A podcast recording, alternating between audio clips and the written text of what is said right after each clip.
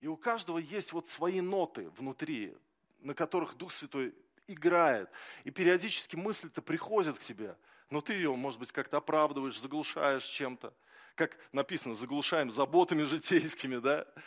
Но когда, если ты на самом деле хочешь знать, что Бог хочет от тебя, может быть, исправление твоего характера, может быть, слишком много ты говоришь, может быть, Господь хочет показать тебе, что ты не, не гостеприимен. И ну, давай, давай попробуем поработать с гостеприимством. Давай попробуем вот это изменить в тебе. Ну, ты же осознаешь это.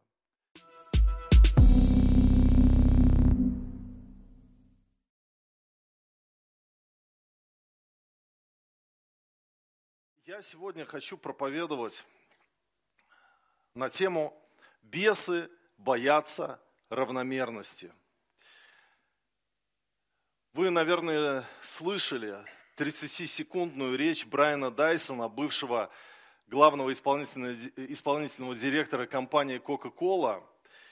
Дело в том, что все ждали от него доклада о капитальной проработке стратегии работы компании на перспективу. Однако речь вошла в историю менеджмента как самая короткая из всех выступлений генеральных директоров. И его речь была предельно лаконична, она была метафорична и никак не соответствовала руководителю, цель которого заставить людей работать на компанию лучше и больше. Наоборот, на первый взгляд – менеджерам казалось, что его речь, она как бы разлагает дисциплину и вообще не является характерной для менеджмента такого э, уровня, как те сотрудники, которые там собрались. И тем не менее, что же такого сказал самый успешный генеральный директор компании Брайан Дайсон, после чего удалился? А он сказал следующие слова. Итак, его 30-секундная речь. Представьте себе, что жизнь – это игра, построенная на жонглировании пятью шариками. Эти шарики – работа, семья, здоровье, друзья и душа. И вам необходимо, чтобы все они постоянно находились в воздухе. Вскоре вы поймете, что шарик работа сделан из резины. Если вы его невзначай уроните, он подпрыгнет и вернется обратно. Но остальные четыре шарика – семья, здоровье, друзья и душа стеклянные. И если вы уроните один из них, он будет непоправимо испорчен, наколот, поцарапан, серьезно поврежден и даже полностью разбит. Он никогда не будет таким, как раньше. Вы должны осознавать это и стараться, чтобы этого не случилось.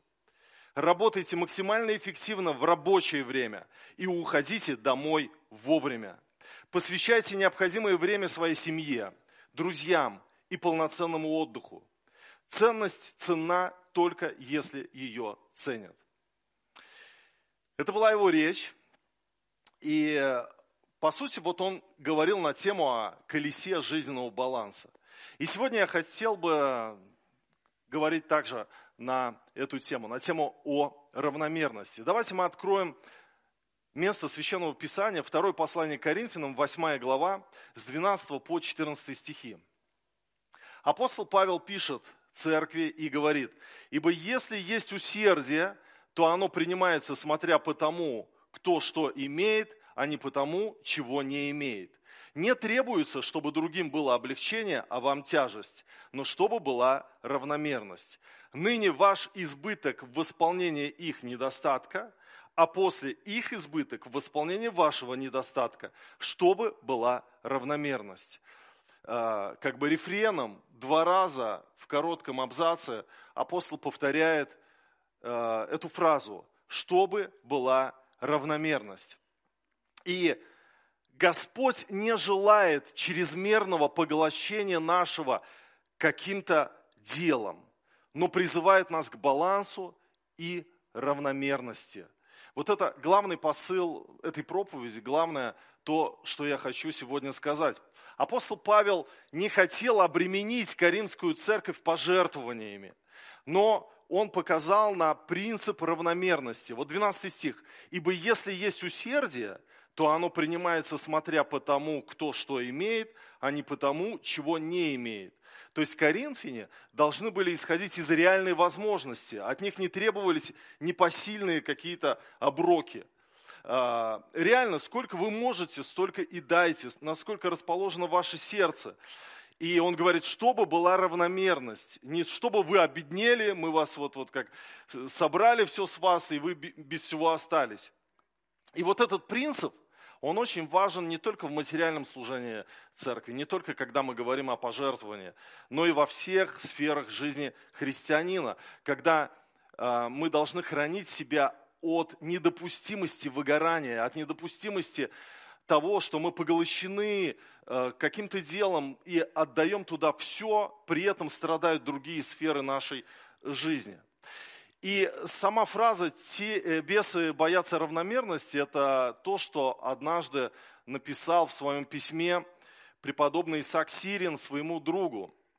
Он написал это, э, чтобы показать, что в разных жизненных обстоятельствах это для нас актуально, когда мы испытываем соблазн заняться чем-то одним, тем, что особенно может быть интересно, и мы уходим туда с головой, и мы можем перегнуть палку – и демоны, они стараются погубить человека при помощи его собственной горячности.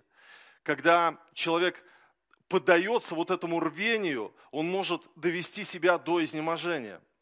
Исаак Сирин пишет, «Мудрый же человек будет одинаково избегать как ленности, так и увеличения нагрузки.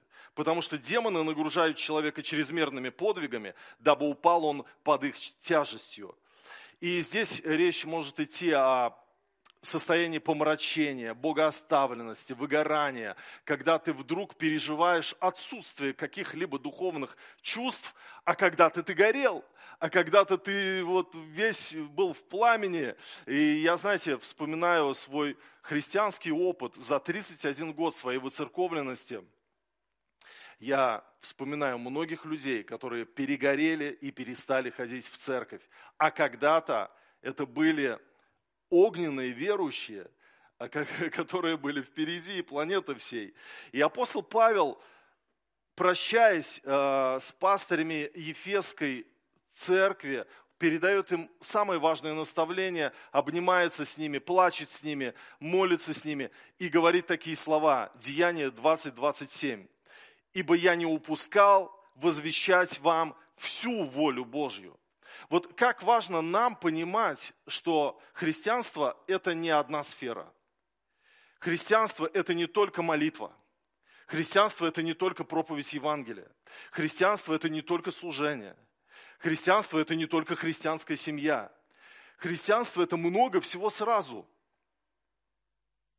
И очень важно себя распределить во все сферы своей жизни, оказывая каждой сфере внимание. Потому что апостол Павел говорит, я не упускал вам возвещать всю волю Божью. Мы не должны что-то упустить в нашей жизни, а, э, ударившись в одно, в одну какую-то сферу. И когда мы поглощаемся одной идеей, одной сферой жизни, одним делом, не сохраняя при этом мудрый баланс, то мы можем впасть в опустошение, в апатию. И это состояние, когда служение Богу уже кажется каким-то ненужным и совершенно никому не нужным занятием. И то, чего, собственно, хотят бесы. Они хотят, чтобы ты перестал служить Господу, остановился. И вот представьте, что у вас одна розетка. У вас квартира, и в квартире одна розетка. И эта розетка одна, и это горе великое. Почему? Потому что сначала нужно погладить, потом пропылесосить, потом зарядить телефон, потом посмотреть телевизор, потом постирать. Ты не можешь делать сразу разные вещи и заряжать телефон, и пылесосить а, одновременно, или включить стиральную машину и еще что-то. А, вот в нашей жизни христианской мы можем страдать от отсутствия многозадачности, многофункциональности. И многие, находясь в одной сфере жизни, не могут переключиться на другую. И это проблема. Например, человек, верующий человек, приходя на работу, он может настолько в ней раствориться, настолько раствориться, что может потерять свою идентификацию со Христом и ну, начать разделять аморальные разговоры своих там, сотрудников, смеяться над похабными анекдотами и, в общем-то, где-то где вести себя уже неподобающе, не как христианин. А другой же, напротив, настолько пребывает в теме Евангелия, евангелизации, что когда приходит на свое рабочее место, вместо того, чтобы работать, он проповедует Евангелие.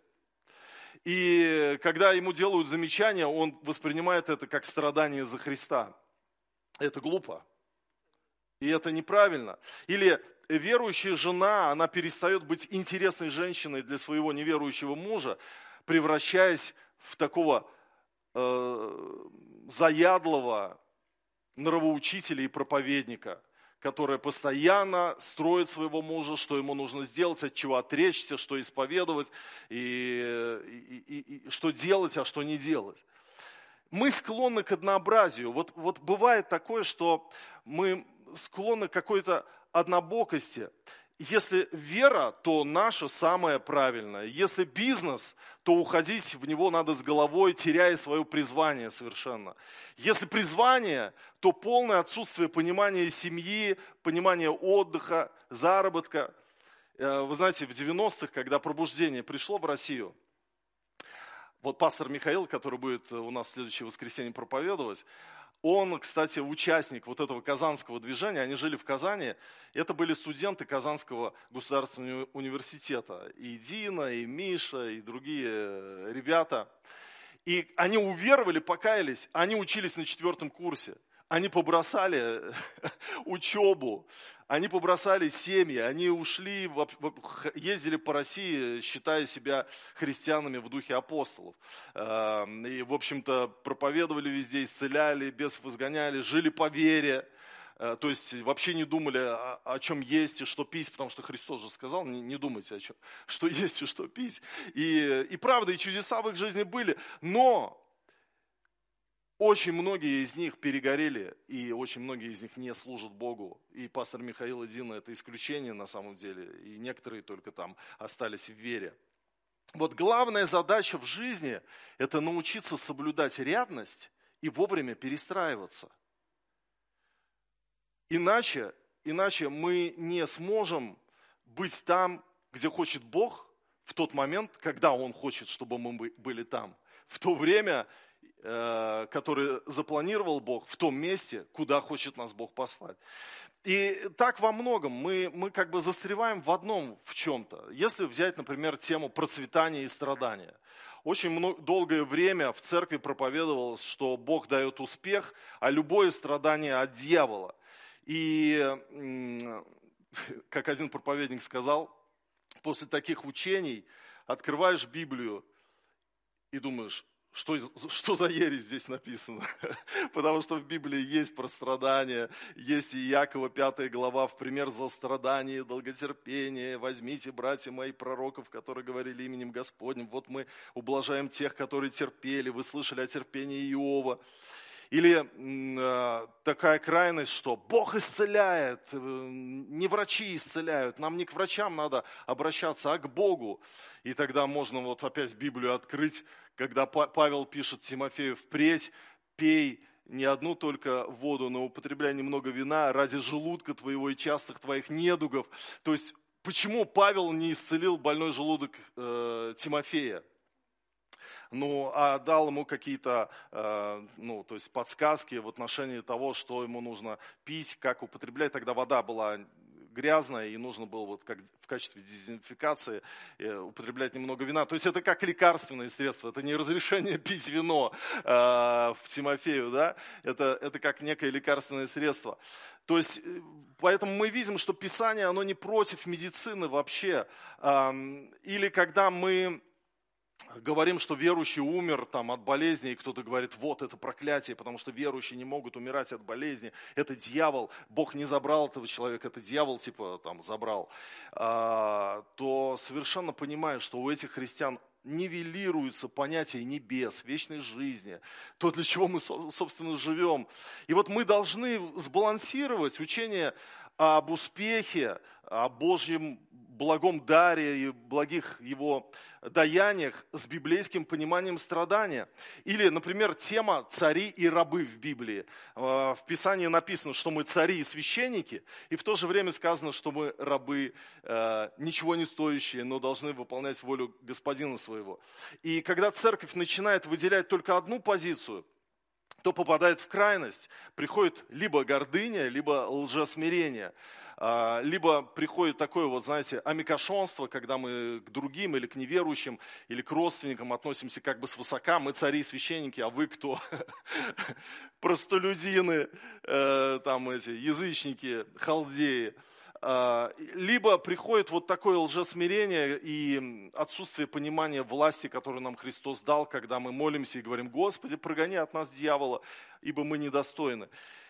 Или тема радости и печали, когда мы, наслушавшись, может быть, проповедей о вере и позитивизме, мы э, начинаем считать за порог печаль когда у человека печаль, мы видим расстроенного человека и начинаем его строить. Вместо того, чтобы ему сострадать и ему как-то послужить, мы начинаем, так, перестань, ты что, э, там, слезы, какие слезы, ты христианка или нет, Бог с тобою, и, и, и все такое. И, и, и знаете, а может быть, с человеком нужно просто плакать, потому что в Римлянам 12-15 написано, радуйтесь с радующими, э, с радующимися, э, и плачьте с плачущими.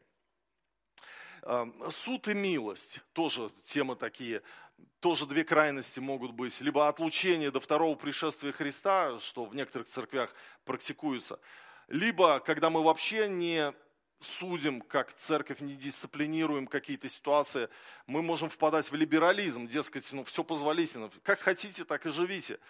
Э, то есть либо пуританство в церкви, то, что может к законничеству, к фарисейству привести, и люди под контролем ходят и боятся, что их кто-то заложит пастору, там на улице увидит и скажет, что там, и, и это неправильно. Либо либерализм, то есть все позволительно, ребята, самое главное, Бог вас любит, и вы его любите, а так вот как бы и никаких нет ни требований, ни, ни правил. И вот мы должны научиться и оказывать милость, и дисциплинировать. Мы страдаем от однобокости. У нас бывает, отсутствует гибкость и многосторонность э, в разных э, вопросах. А когда мы смотрим на Христа, и мы видим, что Он имел не шаблонный, а такой многообразный подход к ситуациям и к людям – Например, он спал во время шторма, но не спал в Гефсимании. Когда мы говорим, что надо спать во время шторма. Гефсимания это тоже был свой, своего рода шторм, но Христос не спал. Или он подставил ланиты свои бьющим перед казнью, но не подставил их, когда его бил храмовый служитель. Он тогда сказал, почему ты бьешь меня? Помните? Одному желающему стать учеником Иисус рассказал о тяготах христианской жизни, что лисицы имеют норы, птицы гнезда, а сыну человеческому негде голову преклонить. А другого в том же вот сюжете, можно так сказать, он вдохновляет уйти с похорон отца своего. Пусть мертвые хоронят своих мертвецов. А фраза «отойди от меня, сатана» была адресована не блуднице, а своему ученику. Кого-то Иисус исцелял сразу, а кого-то через время, и мы это видим в отношении Лазаря, в отношении там, слепого э, или прокаженных, 10 прокаженных.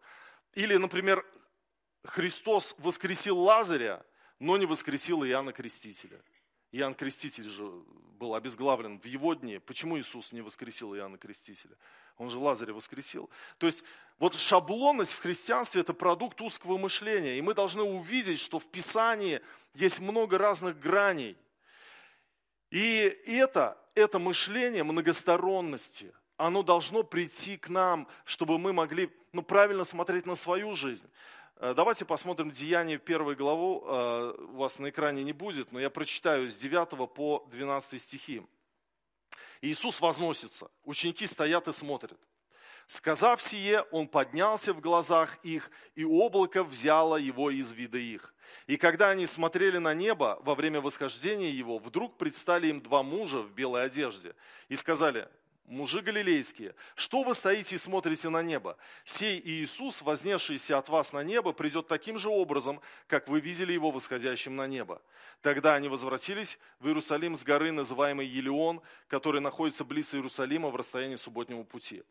Вот многие святые отцы говорили об обожении. Обожение – это когда ты входишь в присутствие Божье, когда ты созерцаешь, когда вдруг э, Христос отображается в тебе. Об этом писали и не только отцы церкви, многие русские мыслители, философы 19-20 века, ученики, смотрящие в небо. Вот, вот этот э, образ учеников, смотрящих в небо. А, да, все с этого начинается, но это не единственное, что должно быть в нашей жизни.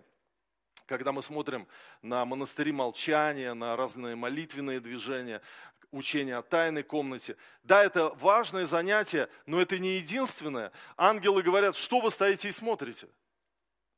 Что вы стоите и смотрите? Идите. Жизнь продолжается. Нужно еще вот, ну, э, в Иерусалим прийти, в горницу прийти, там начинать молиться о Духе Святом. Э, исход 14 глава с 15 по 16 стихи. «И сказал Господь Моисею, что ты вопиешь ко мне? Скажи сынам Израилевым, чтобы они шли, а ты подними жезл твой, простри руку твою на море и раздели его, и пройдутся на Израилевы среди моря по суше. То есть мы видим, а, что Моисей молится, вопит, а Господь ему говорит, что ты вопишь? Давай, поднимайся, иди и говори им, чтобы они шли. А, вот так бывает. Так бывает, когда мы, может быть, застреваем в чем-то одном и не открыты для другого когда мы, может быть, поглощены молитвенной жизнью, но вообще не проповедуем Евангелие. Или когда мы проповедуем Евангелие то и дело, и всегда, и постоянно, но у нас разрушено отношение с нашими близкими родными. Эм, у какой-то сестры со своей дочерью, она жестко к ней относится, не прощает, не общается с ней, но при этом она евангелизирует везде и всегда. И, и вот это же неправильно, когда мы э, поглощены чем-то одним, но не видим другие сферы жизни. А Господь хочет, чтобы в нашей жизни была равномерность. И вы знаете, я долго размышлял относительно пророчества. Какое пророчество самое лучшее? Бог может ли сказать мне через человека? Может. Но я однажды подумал, что самое лучшее пророчество это не то, когда мне кто-то скажет, сын мой, Господь там что-то тебя любит, или вот он хочет там что-то в твоей жизни. Потому что все равно это через другого. И я приму только то, что синхронизируется с моим духом. А самое лучшее пророчество, оно уже есть внутри меня. Потому что Писание говорит, что вводимый Духом Божиим суть сыны Божии. Дух Святой свидетельствует Духу нашему, что мы дети Божьи. Вот этот коннект Духа Святого с нашим Духом, он уже происходит. То есть внутреннее знание, что хочет от меня Бог, оно уже есть у тебя. Только мы часто его не хотим достать.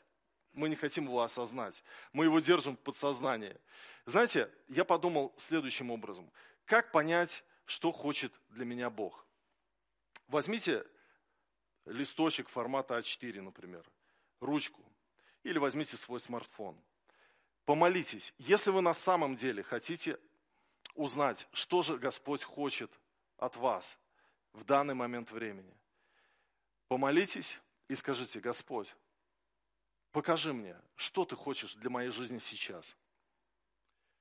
И загляните внутрь себя – и там вы найдете ответы. Потому что сердце твое знает, что ты в грехе находишься, может быть, в каком-то. И, конечно же, ты сразу осознаешь, что Господь свят, и Он хочет, чтобы ты расстался с этим грехом. Может быть, ты живешь в гражданском браке, может быть, еще что-то, ты э, надумала делать аборт идти или что-то еще.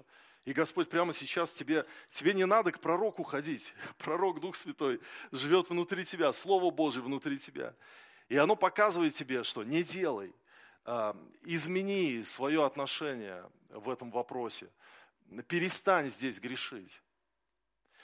А, в отношении греха, я думаю, сначала Бог покажет тебе относительно этого. А потом Дальше ты можешь просто увидеть, что Может быть, ты настолько поглощен служением, что ты с дочерью своей не помнишь, когда время проводил. Или с женой своей вдвоем, когда оставался. Ты не помнишь это. И Господь тебе показывает место Писания.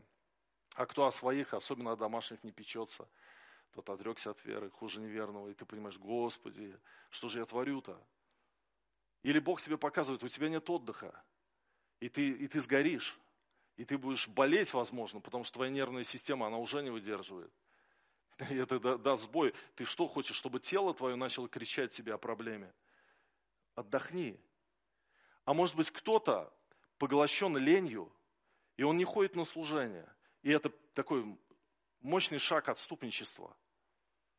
Э, оправдание тем, что я пока онлайн буду смотреть, а онлайн потом не всегда получается смотреть, а потом ты приходишь только, когда проблема в твоей жизни прогремит. И Господь тебе говорит, измени отношение к церкви. Это неправильно. Ты, ты потерял, ты теряешь этот энтузиазм, а из-за того, что ты дров не подкидываешь в костер, это еще становится хуже и хуже ситуация.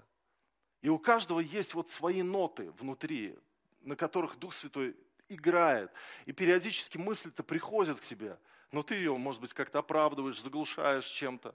Как написано, заглушаем заботами житейскими, да? Но когда, если ты на самом деле хочешь знать, что Бог хочет от тебя, может быть, исправление твоего характера, может быть, слишком много ты говоришь, может быть, Господь хочет показать тебе, что ты не, не гостеприимен.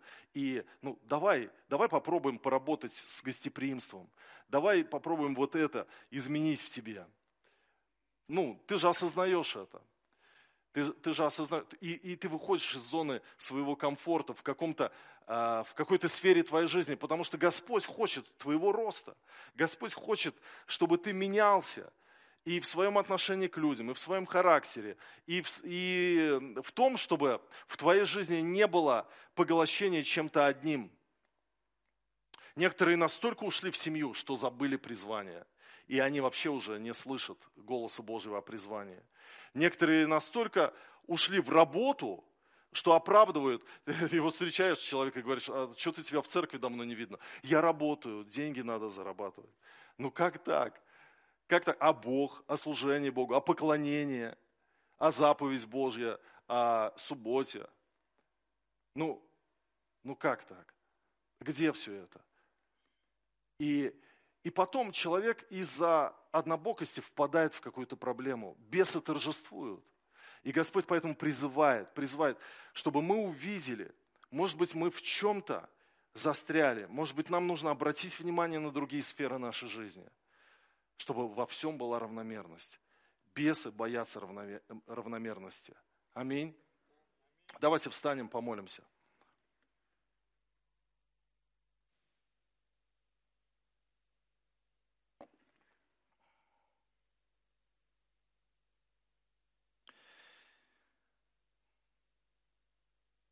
Господь, мы приходим к Тебе, мы благодарим Тебя за все.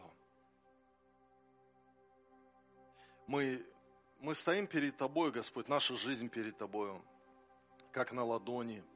Ты видишь, Господь, что мы можем где-то быть увлечены ленью или похотью, или наоборот каким-то стремлением и горячностью в чем-то, и при этом забывать о других сферах нашей жизни. Господь, мы хотим видеть всю волю Божью, всю палитру Твоих заповедей. Мы не хотим упускать, мы не хотим, чтобы в нашей жизни было какое-то слабое звено, где дьявол произведет разрушение.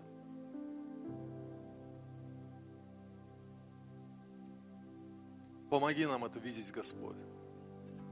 Дай нам этот взгляд, Боже, на свою жизнь. Ты куда-то нас зовешь.